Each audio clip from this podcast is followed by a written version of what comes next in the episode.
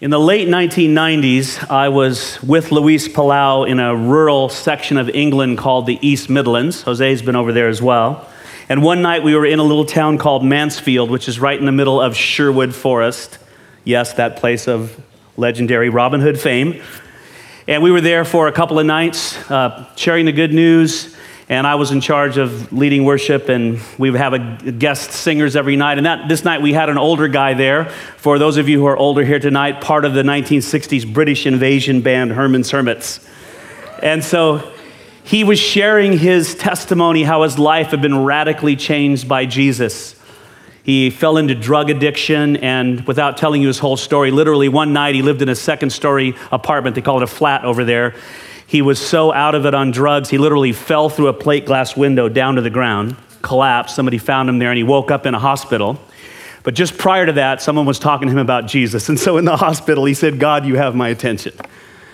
And he was radically changed. He met Jesus. So this night, he was singing about this transformation. Tears were coming down his eyes, and he sang several songs that night and shared in between. And one song he sang stuck with me. Not because it was the greatest song ever, not because it was so eloquent, but because it was true but more than that, because the man singing knew the person he was singing about. But the song was straight from 1 Corinthians 13. And it was called Love is the Key. And it, the chorus just went like this Love is the key. Love is the key. Though I speak with tongues of angels, love is the key. Now, he sang it better than that. But he sang it over and over. And it just impacted me that night so much so that ever since then, this was like 1999, on my cell phone screensaver, it says, Love is the key. I didn't know how to get it on there, but my daughter, Rebecca, she's smart. She got it on there and it's still there. And every time I look at my phone, there it is. Love is the key, reminding me because I know I have a long, long, long way to go before I begin to love the way we just read about. This guy's voice wasn't what it used to be, but he knew the one he was singing about. He had it down. His name was John Gone. He had it right down. He had it down because love is the key to just about everything. Here's what Jesus said in John 13 to his followers He said, A new commandment I give to you that you love one another, even as I have loved you. And that's important. Love one another, great, I'll love one another. He said, as I have loved you. That's important.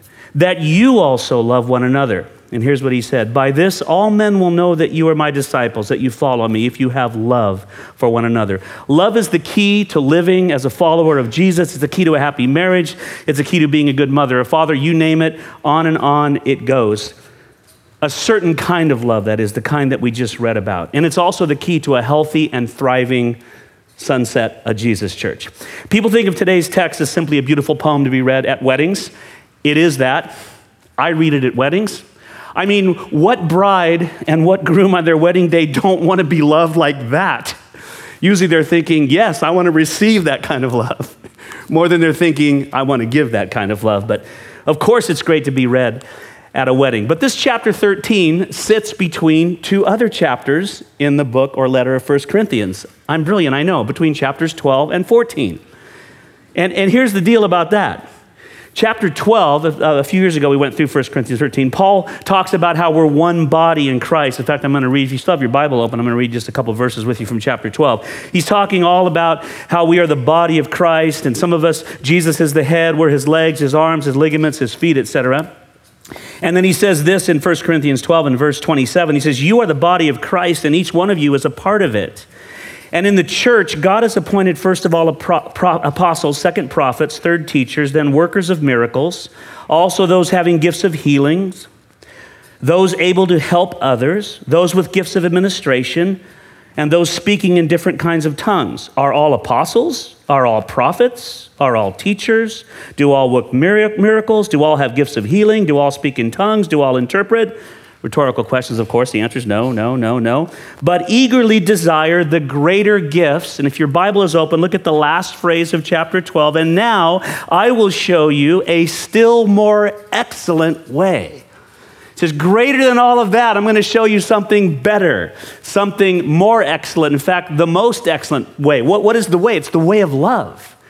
And then he he talks about what we just read. And then in chapter 14, we're not going to go there right now, but he jumps right back in and it says, Follow or pursue the way of love and eagerly desire spiritual gifts. So, sandwiched between these two chapters is talking about being the family of God and the arms and the legs and the feet, and then following this way and loving one another and letting spiritual gifts be exercised. Right in the middle, it's like Paul digresses for a moment, and there's what we call chapter 13. He makes a digression. He says, You know what? All the stuff about spiritual gifts, all the stuff about the family of God, hey, the most important thing is that you live with each other, that you love each other, and that you treat each other like this. Because love is the key. Love is the engine that powers everything God wants to do. Now, I want to unpack this text. We're going to move kind of fast tonight because there's a lot here. We'll camp out in some places and move quickly in others. But you need to understand something really important before we walk through it. When we as Americans think of love, we think of it as a feeling because Hollywood, romance movies, etc., it all talks about falling in what? And then people say they fall out of love. People get divorced because they said, I just don't love her anymore. I don't love him anymore. I was in love and I fell out of love. It's a feeling. And I like what my friend Emerson Eggerichs says, who wrote the book Love and Respect. He says, Are you going to follow Hollywood or God's holy word? Because this word tells us what love really is. In English, we have only one word for love it is love. And we use it for I love my wife and I love tacos or whatever. As many of you know, the Greeks had multiple words for love phileo, which is friendship love, brotherly love, where we get the city of Philadelphia, eros, sexual love, storge, another Greek word, the kind of love you have for your dog. And I love my dog. I miss him tonight. Actually, I do. My wife's gone, and my dog's my next best companion. Anyway, but Paul uses none of these words here. He uses a Greek word, agape, and this word describes the way God loves. This, is love that comes from God and is the very nature of God. And think with me for one second here. God is love, the scriptures say. Jesus is God. Therefore, we could actually put his name in this entire text. Jesus is patient, Jesus is kind, etc. And I really want to focus on him tonight. Here's a definition of agape love. There are many. Here's one that I like to use. We'll throw it up on the screen. What is this love like? It's love that gives expecting nothing in return. Love that gives, expecting nothing in return. This is sacrificial, extravagant, cross life kind of love. There's got to be a death to self before God's Spirit can produce this kind of love in you.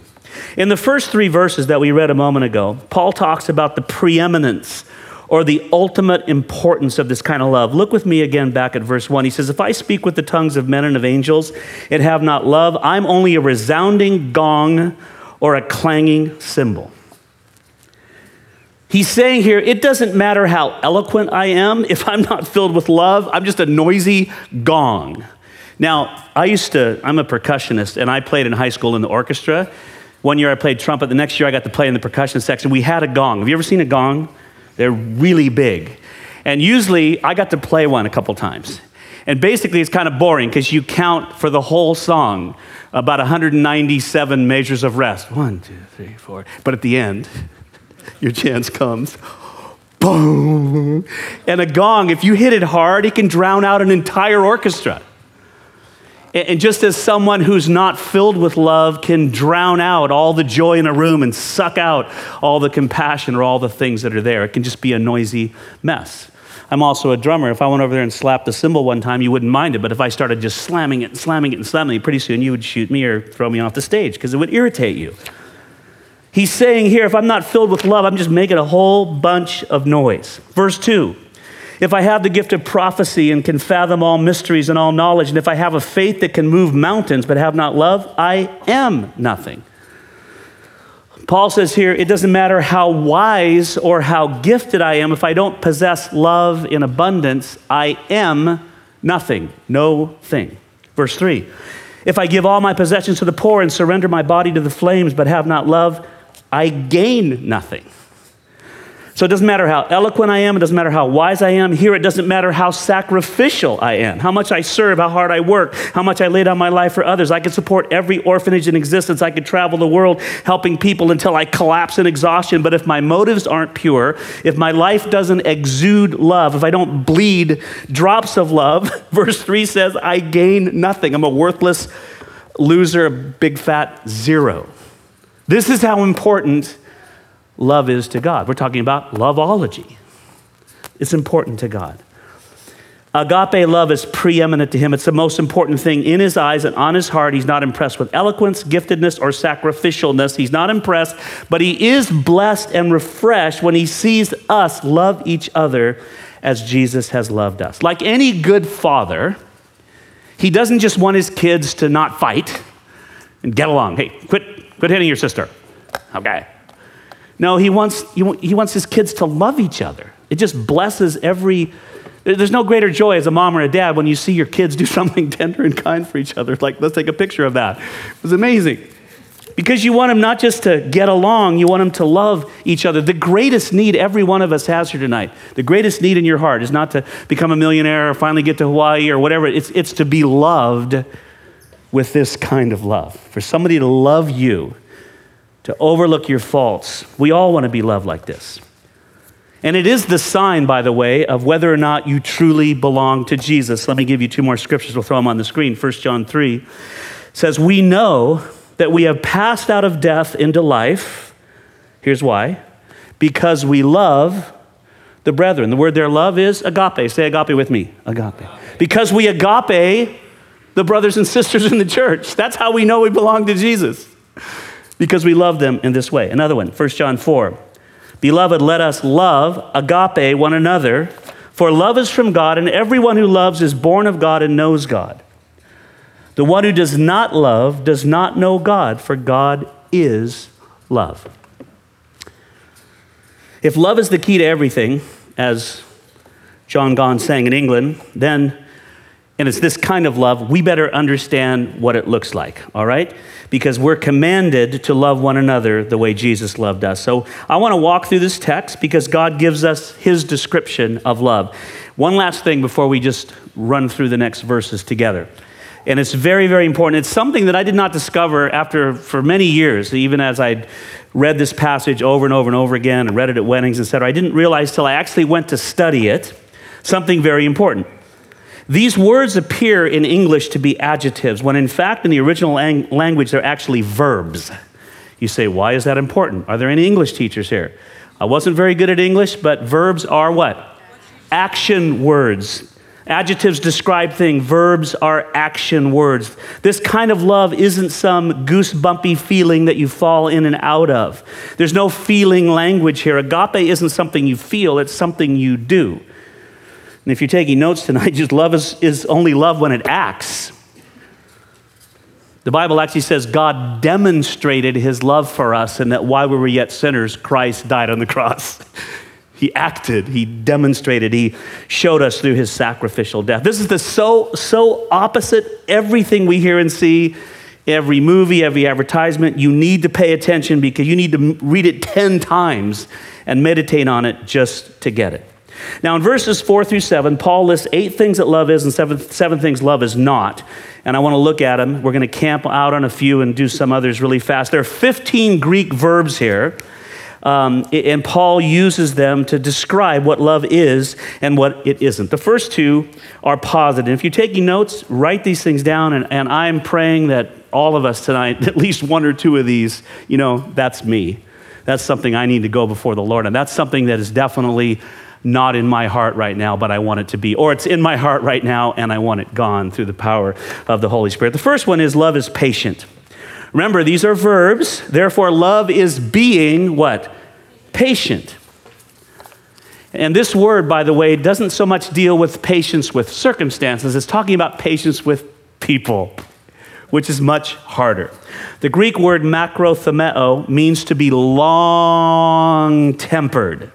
I like the old King James translation love suffereth long. Love suffers long. Instead of having a short fuse or a short temper, the person who is patient is long suffering. And agape love, God's love, is long suffering. God is one who suffers long. When, when you are being patient in your love towards someone, when you allow God's Spirit to produce this agape love in you as you abide in Jesus, you will be able to have the ability through his power to be wronged again and again and have the power to retaliate and actually never even think about it. You say, that's impossible. Well, there's one who actually lived that way. His name is Jesus. And if you know him, he lives in you. And as you draw upon his power, that can be true of your life. This word was unique to Christianity. The Greeks thought it was a virtue to tell someone off, and so people started following Jesus and began to live this way, and it was radical. Because back then, hey, you, you, you, you just tell somebody what you think of them, just tell them off. And, and, and God's way is, of course, not that way. As followers of Jesus, we're to be characterized by this kind of long suffering love. We aren't to t- retaliate against each other, we're to be patient, long suffering with each other. By the way, Proverbs 16, my wife and I teach this when we teach our conference on parenting. Parents, you need to teach your kids how to live in this way because he who is slow to anger, it says in Proverbs 16:32, is better than the mighty. And he who rules his spirit than he who captures the city. This is a beautiful quality. It's a, a character quality that can be produced by God's Spirit. Love never says, agape love never says, I've had enough. I'm through with you. I'm out of here. It suffers long, it suffers indefinitely because love is patient. Number two, love is kind. These are verbs, so love is being what? That's it, stay awake. Love is being kind. Now, when I hear the word kind, I love studying the Bible because you just learn stuff you didn't know. I think of kind as, oh, that person is so nice. They're so, she's so sweet. They're so kind. When you actually think about why do you think somebody is kind, it's because they actually did something for you. So here's a definition of kindness that comes straight out of the root word, root word, Greek word here translated kindness, doing something useful for another person. That's what it is. Kindness is the flip side of patience. If you think of a coin, patience is on one side and, and kindness is on the other. While patience endures the injuries of others without retaliation, kindness pays them back with good deeds. And that's what Jesus has done for us. While we were yet sinners, he was patient with us, and then he turned around and forgave us. He paid us back with good with the best deed of all by giving his life for us. We tend to think of kindness as a nice attitude. God says it's a useful act. Jesus is the perfect example. In Acts it says Jesus went about doing good and healing all who were possessed by the devil. In Matthew 11, by the way, a lot of you know this passage where Jesus said, "Take my yoke upon you and learn from me, for my yoke is easy and my burden is light." The word easy there is the same Greek word translated kind here which is interesting. Jesus is saying, Come to me, follow me. I'll express my kindness to you. I'll do useful things for you. I'm reading through Acts right now. When I hit chapter 9, I read the story about Tabitha, who, whom Peter raises from the dead. And here's a description of her. She was abounding in deeds of kindness. You remember, she died, and all the women were weeping and crying, and they were holding all these clothes that she was a seamstress. And she'd made all these beautiful clothes for all these women. She's died. Oh my gosh, she made this for me, you know? And, and they loved her because of what she had done for them. She just was a seamstress who, who, with love in her heart, had made these beautiful clothes for her. And then, of course, she's raised from the dead. That would have been wild. Exciting. Okay, good. Yeah, would you sew this for me, please? Whatever. I don't know how quickly they asked that, but being kind to someone should include, by the way, speaking kindly to them. It breaks my heart how many homes are ruined by yelling, harsh anger, unkind words it says of Jesus in Luke chapter 4 that people were amazed at the gracious words which fell from his lips. That's why people wanted to be around him, because they wanted to be around him because he was so gracious and so loving and so kind. And he said, Take my yoke upon you. That's not how I speak all the time. Ask my wife. I've noticed that my speech becomes harsh when my heart becomes hard and then I become short with people, and it usually starts with the people I love the most, the people I live with. Those are the people that know you the best after God Himself. Jesus is never like me. I want to be more like Him. It says in Proverbs 16, I love the book of Proverbs, pleasant words are like honeycomb, sweet to the soul, and healing to the bones. One of the most useful things you and I can do for people this coming week is just, just to speak kindly to them. People get beat up, cut down, beaten down. Do something useful for them. Just use a kind word to lift up their soul. Let's move on. Next, Paul gives a long list of things that love is not. So, love is being patient, love is being kind. Now, here's a list of things it is not. Next, he says, love does not envy. The New American Standard says it's not jealous. Same word here, translated envy or jealous, the same Greek word. Love is not being jealous. Now, there are two kinds of envy if you're taking notes. The first kind is relatively mild, it isn't too damaging. If we repent of it quickly, it's damaging. The second is downright, you know, rotten, stinking jealousy. The first one I'm going to call superficial envy. And this is basically, I want what you have. And, and this, this can be something simple, you know? How come he got that job? How come he got that promotion? How come she got the BMW or whatever? You know, those of you who are parents, you see this in your kids all the time.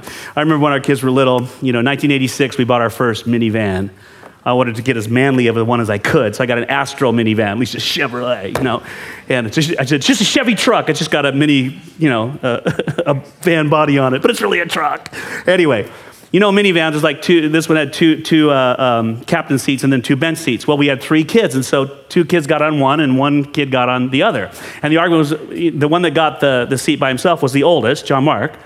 They'd just say, How come he always gets a seat to himself? Like, because he's the oldest which is not what they want to hear if you're not the oldest. And so this would go on and on. And I, I started to think, okay, here's how it works in our family. If you ask for the, the seat, then you get bumped from it. the person that doesn't ask for it's going to get it. Anyway, this went on and on for many years. We, we waited six years later, we solved the problem. We had a fourth kid. And then nobody got their seat to themselves. So that's how we solved it. But anyway, this kind of jealousy or envy, I want what you have, isn't pretty. It's ugly. But if you repent of it quick, it maybe it's not going to be that damaging. I, I see this raise its own ugly head in my own life. I got to be careful how I tell this because I don't you know the person is, but somebody is pretty, pretty close to me um, that I had the privilege of leading to the Lord. This was a long time ago. And went to church for like a year and started growing and then just completely stopped going to church and isn't walking with the Lord. And, and then out of the blue, somebody left this person $700,000 out of their inheritance in their estate. And I was thinking, Lord, what about me? I serve you. I'm walking with you. I, I give him tithes and offerings, you know? Well, you know what that is? That's envy. Like, I want what he got. I want the $700,000. That's ugly very ugly, but I saw it raise its ugly head in my heart. You see, love, agape, never asks why another is exalted or blessed, because agape love is never envious. Love does not envy. Now, this first kind of envy or jealousy is, is, I want what you have. The second kind is more deadly, and it's this deep, what I'm going to call deep rooted envy. I wish you didn't have it. If I can't have 700 grand, I don't want you to have it either. This is where it gets really, really, really ugly. The root word here actually means to boil. This is the kind of envy and resentment, pure and simple. It's an inner seething when someone gets the job you think you deserve, or the promotion, or the glory that you wanted. I can't have it, so I don't want you to have it either, and I'm bitter that you got it. This, this kind of envy or jealousy can even lead to murder. It was, it was deep rooted jealousy on the part of the religious leaders that actually delivered Jesus up to be crucified. Did you know that? Let me read it to you Matthew 27 18. For he, Pilate, knew that because of envy, they had delivered him up. It was this sin that led them to deliver Jesus up to be crucified. The process of envy begins with coveting. You begin to lust after something or someone, then you become jealous that you can't have it or him or her, and then you begin to boil over, which is why the Bible says, Thou shalt not covet. Love does not envy. You see it raising its ugly head in your life, cut it off quickly, repent of it, deal with it, and realize that's not God's Spirit filling you, it's the flesh, and the flesh is not a pretty sight. Let's move on. Number four. The next thing love is not, love does not boast. Some of your Bibles say love does not brag. The meaning of this Greek word is a windbag. love is not a windbag. Maybe you've heard somebody say, What a windbag. the guy just blowing steam, saying how great he is. Agape love is not a windbag, it doesn't boast. Boasting is really a form of pride. It might even come from insecurity, but it's still pride. That's why Proverbs 27 2 says, Let another praise you and not your own mouth, a stranger and not your own lips. Make sure you aren't always the topic of your own conversations. And I'm preaching to myself as one who talks a lot and loves to talk to my wife about me. Make sure you're not always the center of every conversation. One of our pastors downtown, Gerald, he's our lead, lead pastor downtown. Um, he's married to his wife, Jenny. And I, I ran into somebody who's kind of new to downtown. And I talked to him one time and I said, Have you gotten to know Gerald? Here's what they said I can't find out anything about him because they won't stop asking about me. I thought, what a testimony to the kind of man Gerald is and the kind of wife Jenny is. I'm trying to get to know him, but every time I'm around him, he just wants to know how I am and what's going on in my life and how he can serve me and how he can bless me. That's, that's the opposite of boasting or bragging. If you want to boast, by the way, boast of how great God is. Psalm 34 says, My soul shall make its boast in the Lord, and boast about how great Jesus is. Paul said in Galatians 6, May it never be that I should boast except in the cross of Jesus Christ who was delivered up for me. Let's move on. Next, love is not proud. Some of your Bibles say arrogant. Love is not arrogant. The Greek word here means to puff up. It comes from fusa, a bellows. Metaphorically, to be arrogant is, is to be puffed up or inflated with pride. Agape love is not arrogant. So, what's the difference between bragging and arrogance? Well, bragging is the verbalizing, the, the hot air, the speech of pride, but arrogance is the hard attitude of pride. I don't need you. I'm better than you. I can do without you. Thank you very much. When I find myself bragging, it's because I've already sinned by becoming arrogant in my heart. Only you can make yourself arrogant because Jesus is not. Agape love is not arrogant. Let's move on. Number six, love is not rude. New American Standard says, does not act unbecomingly. This is an interesting one. This word rude in Greek is schema, where we get schematic. It's, it means what is not according to due form. In other words, when someone is rude, it can include anything from disgraceful, indecent, inconsiderate, ungracious, impolite, bad mannered. You get the idea. The antithesis or the antonym being considerate, courteous, polite, gracious, etc. In short, rudeness is simply to treat someone in the wrong way, not according to form, not the proper way to treat another person. We're talking about etiquette here.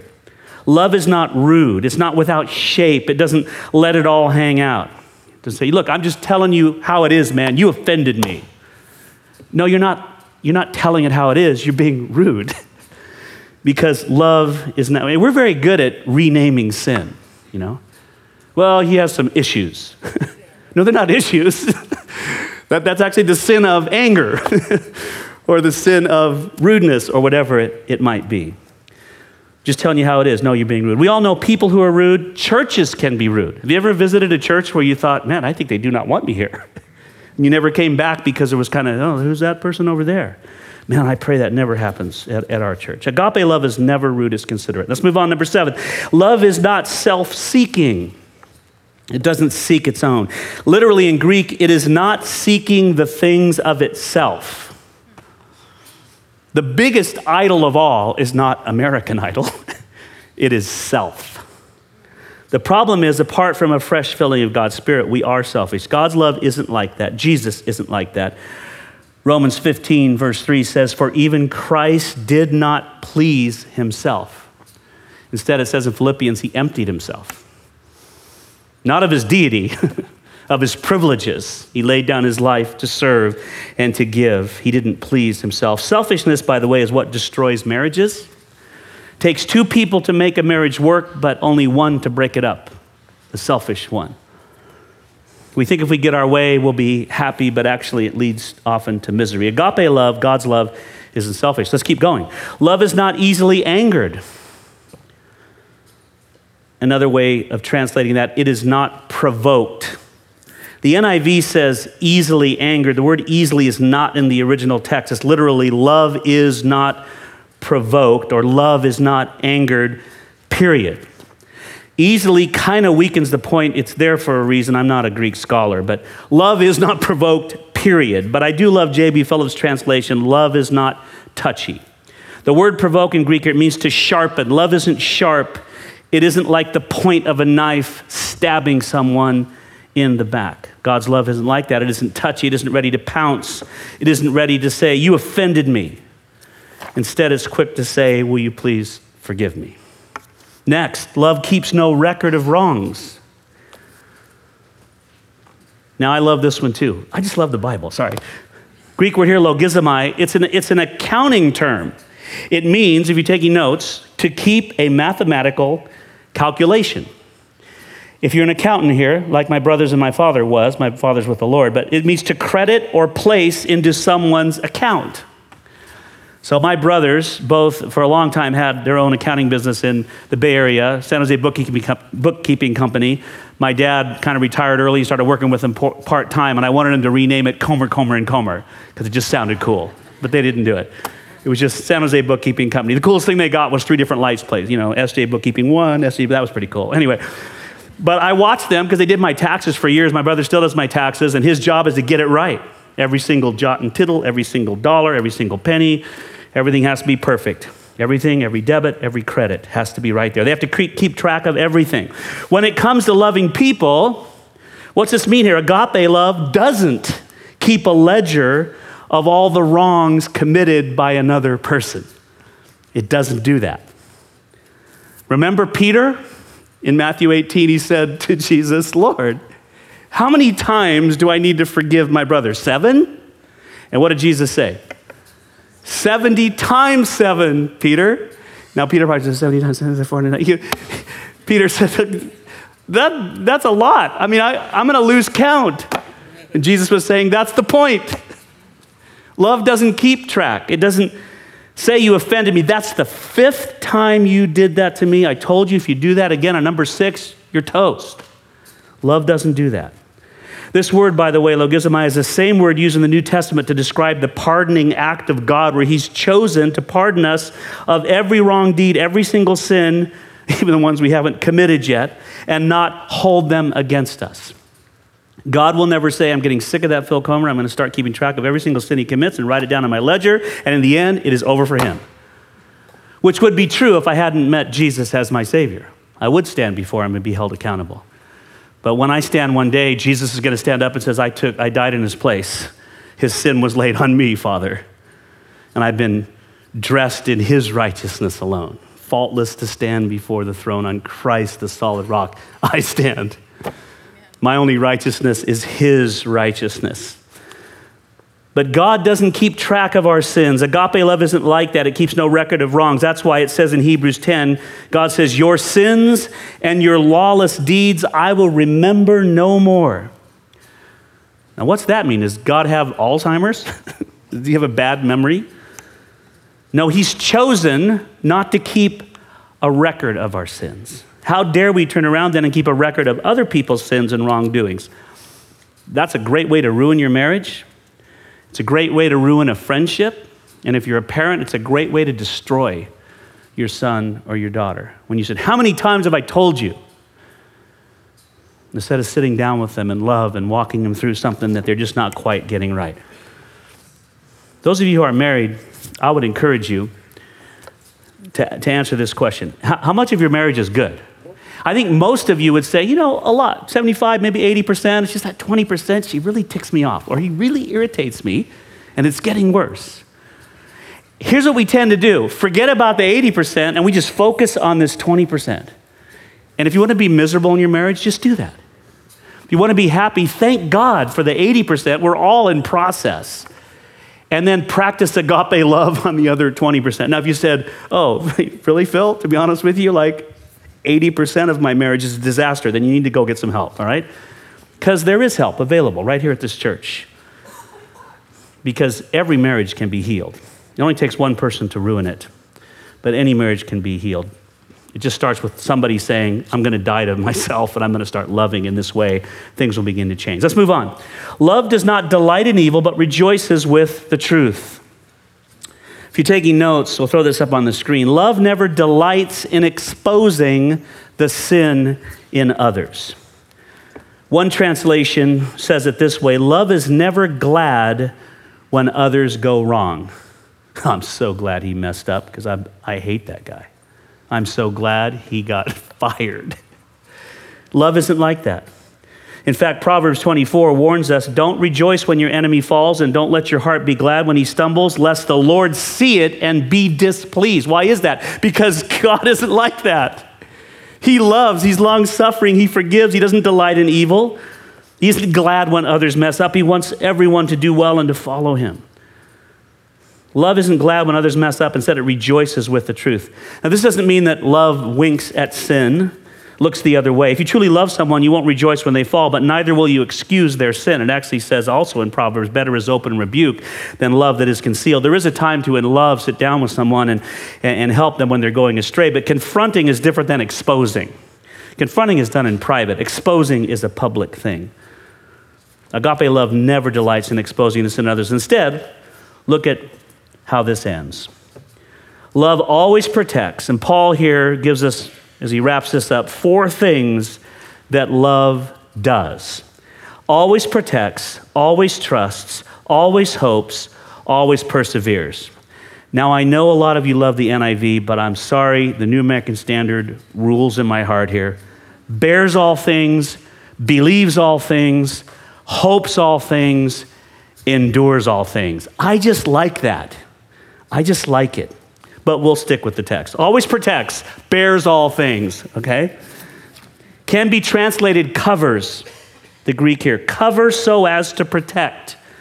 This Greek word was used of a roof that wouldn't leak when the storm hit, like yesterday when it was pouring rain.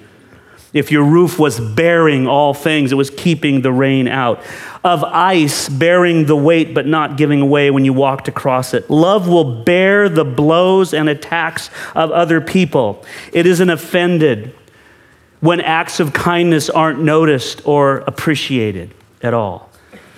First Peter says uh, this it says, Above all, keep fervent in your love for one another because love covers a multitude of sins. Love always covers the weaknesses of others. It's never glad when others mess up. It doesn't talk about it, therefore. Love is slow to expose. It, it knows how to keep quiet about other people's sins and faults. It shields, it protects. This is one of the most beautiful things about a husband and wife who love each other. They don't expose one another's faults. I love the verse in Proverbs 31 talking about the godly woman. It says, The heart of her husband trusts in her, for she will do him good and not evil all the days of her life. I have that kind of wife. She knows me. she knows my weakest points, my biggest sins, and she protects me, she covers me, she shields me, she's praying for me tonight. This is the way God's love is it covers, it covers, it always protects, it bears all things. It means that you bear with someone even when they're being a bear. Pardon the, pardon the humor there, or the bad humor. Some, love simply says, I got you covered. So before I wrap this up, turn to the person on your right or left and say, I got you covered. Do it right now.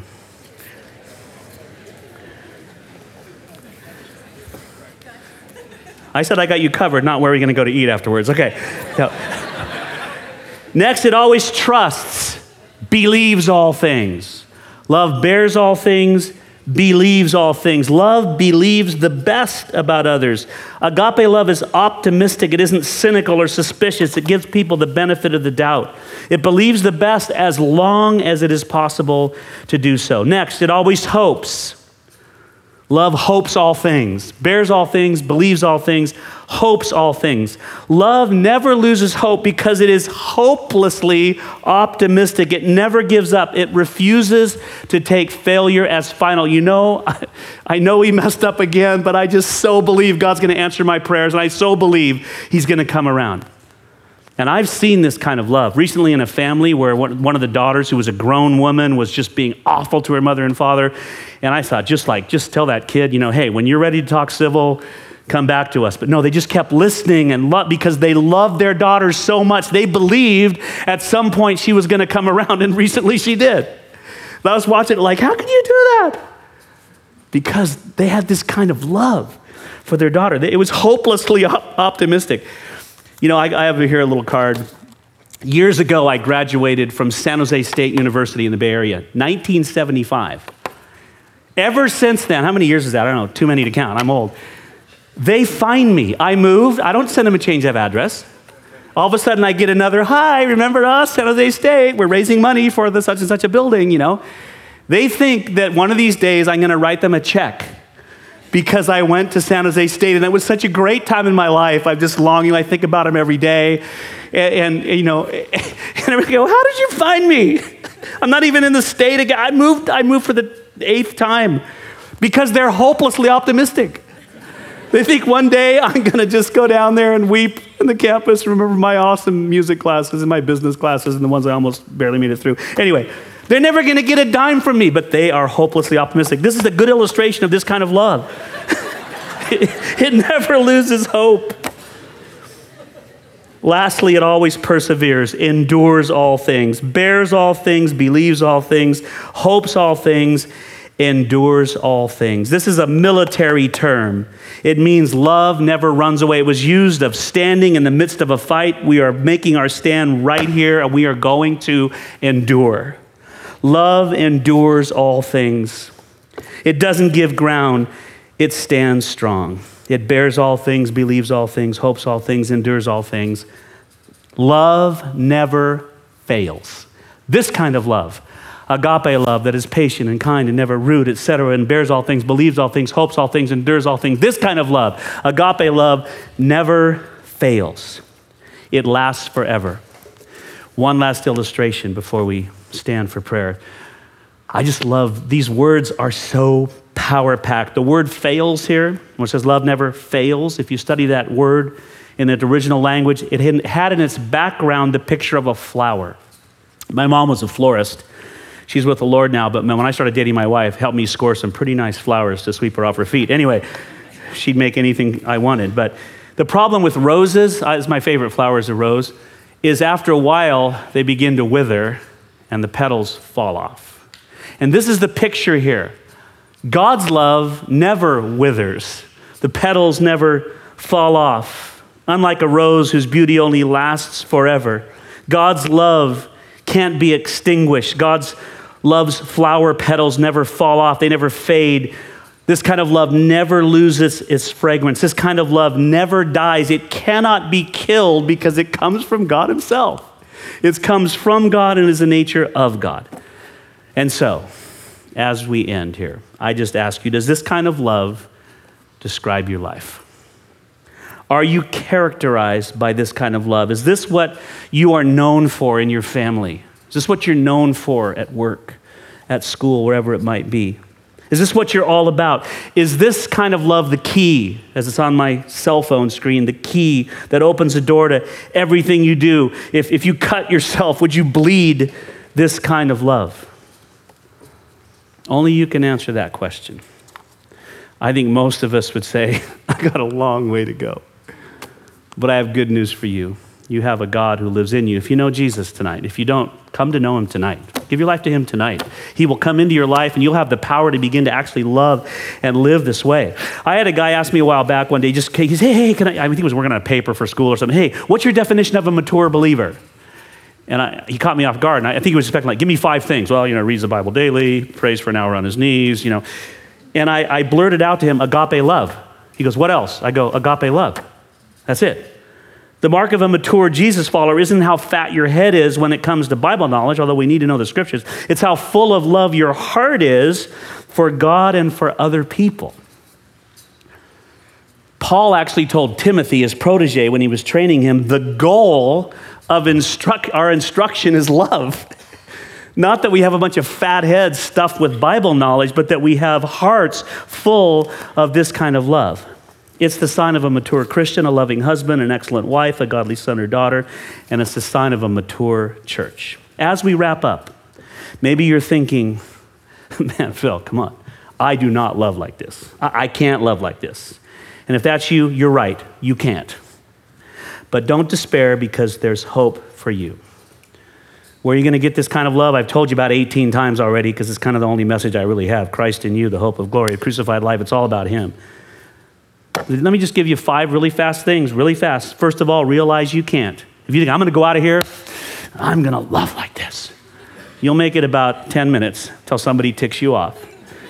or pulls in front of you, like happened to me the other day, and flipped me off because he just didn't like the way I was driving. I don't even think I did anything, but he thought I did. I didn't do it back. Thank you, Jesus. Thought about it though. That's a sin. anyway, but realize you can't. What did Jesus say in John 15? Apart from me, you can do what? Nothing. That's step one. You know, J. Oswald Sanders, great New Zealander, pastor, man of God. I read where he said this once For one month, he read 1 Corinthians 13 with his wife every day for a month. And he said, At first, I thought, what a beautiful chapter. At the end of the month, he said, what an awful chapter, as in awfully hard. And he was a man of God. He just read it and read it and read. Oh, what a beautiful, I'll read that at the next wedding I do. At the end, it was like, wow, I can't do this. That's step one. Step two, realize he can. I can do all things through Christ who gives me strength. Third, confess all known sin. The beginning of being filled with God's Spirit is getting the garbage out of your heart and out of your life. And if you can't do that on your own before the Lord, get some help. Let a brother or sister sit down with you, confess your sins to them, and, and get these things out of your heart that are weighing you down and the bitterness that is eating you alive, and confess it all. And, and then, then let God fill you. That's the fourth thing. Be filled with the Spirit, walk in His Spirit. Because Galatians 5 says, if we walk in the Spirit, we will not carry out the deeds of the flesh. And then the last thing is just start loving people. It's that simple, gang. It's that simple. But many of us, we get stuck maybe at the confession part, or we think we can handle it okay, or to walk in the Spirit requires getting some stuff out of our life that maybe we've been holding on to and we don't quite get to the loving part. But it's really that simple when we bow the knee to Jesus Christ. You and I have to make a choice to love. Here at Sunset, at Jesus Church, I just exhort you to love like this, and you will not be able to keep people away from this place. People won't be able to, to, to stay away because they'll say, I just feel so loved the moment I walk in. I know that's what's on Jose's heart. I know that's what's on your leaders' hearts. But there's already too many people here for just the leaders to love. So you're part of it. Because love is the key to everything. I hope you agree. Amen? Would you stand with me for prayer?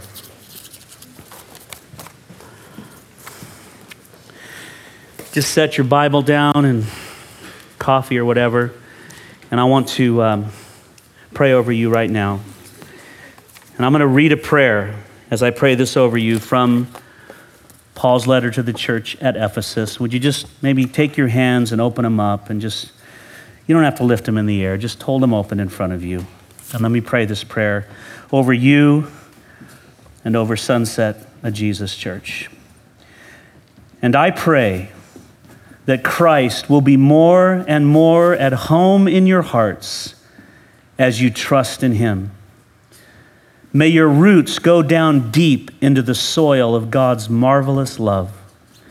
And may you have the power to understand, as all God's people should, how wide, how long, how high, and how deep His love really is. May you experience the love of Christ. Though it is so great, you will never fully understand it. Then you will be filled with the fullness of life and power that comes from God. And Lord, that is my prayer for your people here that their roots would go down deep into the soil of your love.